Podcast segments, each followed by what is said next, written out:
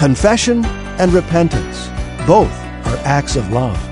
Hey, it's great to connect with you here at Today in the Word, the daily devotional from Moody Bible Institute. And if we've never met, I'm John Gager. Psalm 51 gives us a model of both confession and repentance. In David's song, we see how we too can be cleansed and restored. Today in the Word, we read in verse 1 Have mercy on me, O God, according to your unfailing love. As is common in Hebrew poetry and song, a similar idea is repeated using different words. Taken all together, David's three verbs for wash, his three nouns for sin, and his three acknowledgments of God's character communicate a deep and total cry for God and confidence in his cleansing power. In verses 3 through 6, David admits what he has done wrong. He had sinned against God.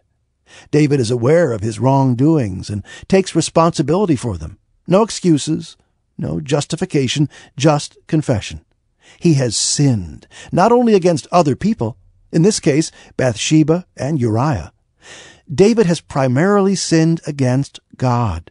He also acknowledges that his sin is rooted in his very nature and has been present in him since birth. In the next section of Scripture, David asks the Lord again to cleanse him and restore their intimacy, which is the source of true joy and sustainable strength. Do you by any chance have a regular routine of confession and repentance? What is God asking you to confess right now?